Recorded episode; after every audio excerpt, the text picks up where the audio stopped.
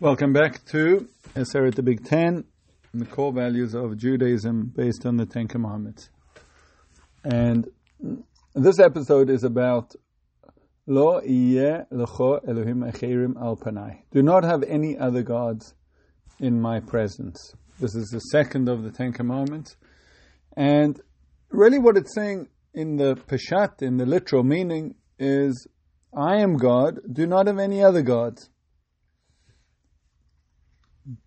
Idolatry, as uh, it is known, is uh, not that evident, not that um, regular in the Western world. In the Eastern world, there seems to still be a lot of it. Where does this, as a core value, touch our lives? How is it relevant for day to day decisions? What is the idolatry of today that we need to be constantly aware of. And the first thing is obviously to understand well, what does it mean to not have any other gods? What does it mean to have a God? And obviously, that's the role that we're going to say that Hashem, the Lord, has in our lives. And the definition is really a God is that which people perceive as the ultimate power and authority of all things. So, when we ask ourselves, what is the source of everything? Who is the creator? Who is the ultimate orchestrator of our world? That is God. Who is the ultimate source of our well being and blessings? Yes, we understand that we go to doctors to get treated and we take medicine, but is it, there's a sense that that can only work with the will of someone else, of God. Who or what will help us in our times of trouble? Right? At the end of the day, success. Who determines success in this world? Who's the source of wisdom, of strength, of wealth, meaning and morality. What is the meaning of life? And therefore, what is the morality of life? Do we know these things that we are able to to um, be self-sufficient, or do we recognize that there is a being, a God, that is really the ultimate power, over everything and authority of everything. And that's what it means to have a God. And that's the role that Hashem, the Lord, plays. And idolatry is acknowledging or turning to any other power besides Him in the way that it's an acknowledgement of His, of, of their ultimate power and authority. Normally people serve God in two ways. One is an almost a selfish way that um, once you realize who the ultimate power and authority is, well, they're in control, so they're the ones you need to turn to in order to get what you want. And um, it's known in Jewish thought, the lower level. Um, a higher level is that worship of God is a statement of acknowledgement of the truth of the matter that He is the um, true ultimate author, uh, power and authority of everything.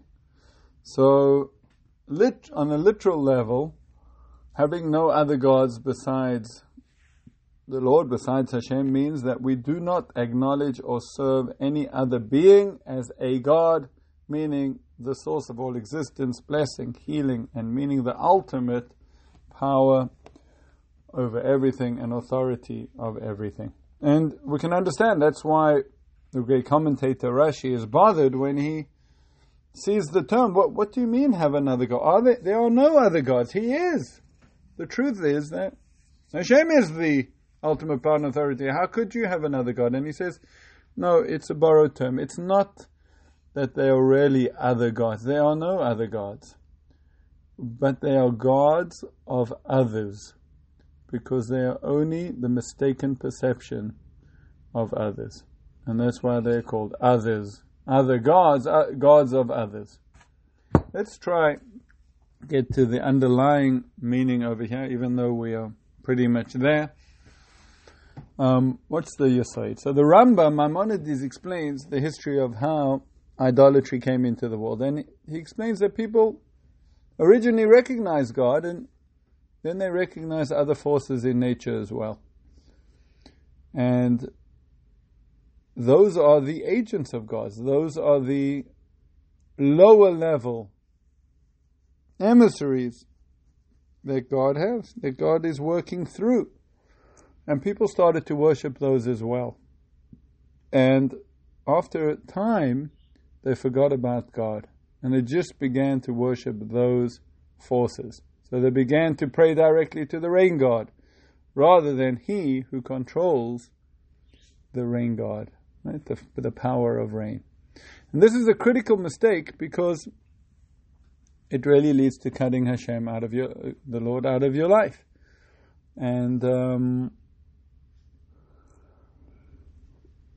Rav Rav Shlomo Wolbe, who lived, uh, died in the the 80s, maybe the 90s, he um, he explains that the uh, the um, uh, sorry, he died in the I think 2008 that that time period um, has a very interesting explanation. He says that the word for an idol in Hebrew is an alil. An alil, just like very similar to the airline, El is made up of the words al el. What's al el? There's nothing above it. And that means that God, a God, plays the role of one's highest priority. And how do we measure this? quite easily. Always priorities are what you're prepared to give up one thing for another. That tells you that it ha- has higher value to you. And that's in fact how our entire hierarchical system comes into being is, as we order our values. So some people think their greatest good, blessing, security, happiness will come from money and materialism. That's a God. Others from entertainment or sport. That can become their God, their highest priority. And yet others put their trust in mistaken ideologies and causes. In that sense, idolatry, even though we don't have idols, is very alive and well. People no longer bring offerings to their gods, but they prioritize their life around them. And that might be the greatest offering a person is capable of.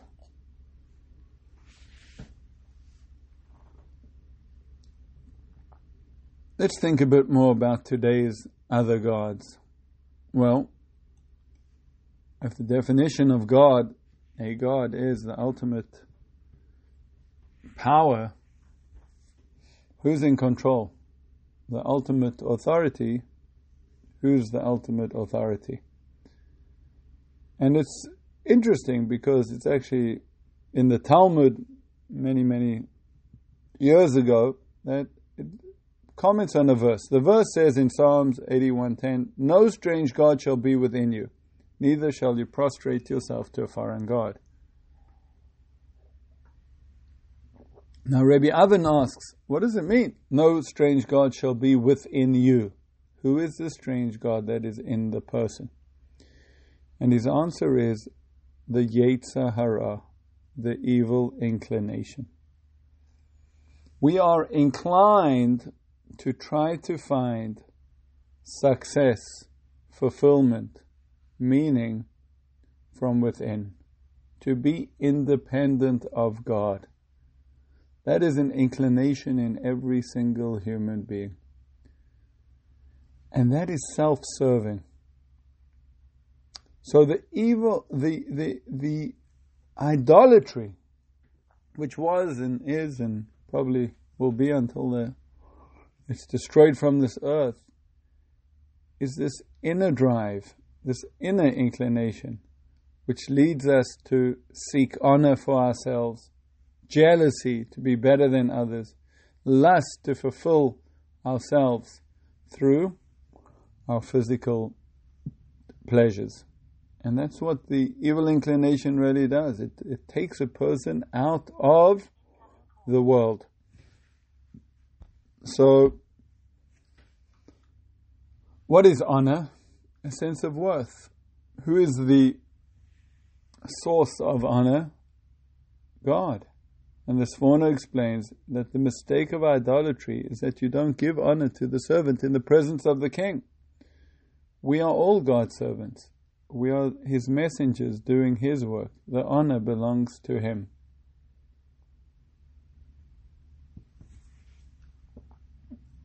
What is the opposite of seeking honor?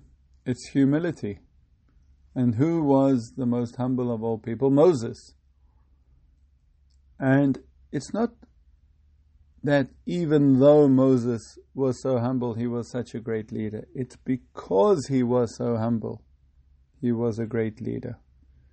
And that's really where we can find, pinpoint this self serving idolatry, where the seeking of honor is about trying to find one's own worth rather than bringing in a higher value into this world, bringing in God's values into this world. What is kina jealousy? Being better than others. How do we prove we are better than others? By powering over them and by beating them, either directly or indirectly. And abusing our power over other people, whether in the workplace or in socially, politically, is also an idolatry of self. Chasing after goals for the sake of being the best or better than others is idolatry. Striving to fulfill our God given mission as best as we can is recognizing Hashem the Lord as, as God. And pleasure, the purpose of pleasure is only to give us a sense of calm and relaxation in order to focus on the mission we have in this world. But when we become engrossed in that pleasure, and that takes precedence over everything else, it not only is service of self, but it is, in fact, idolatry.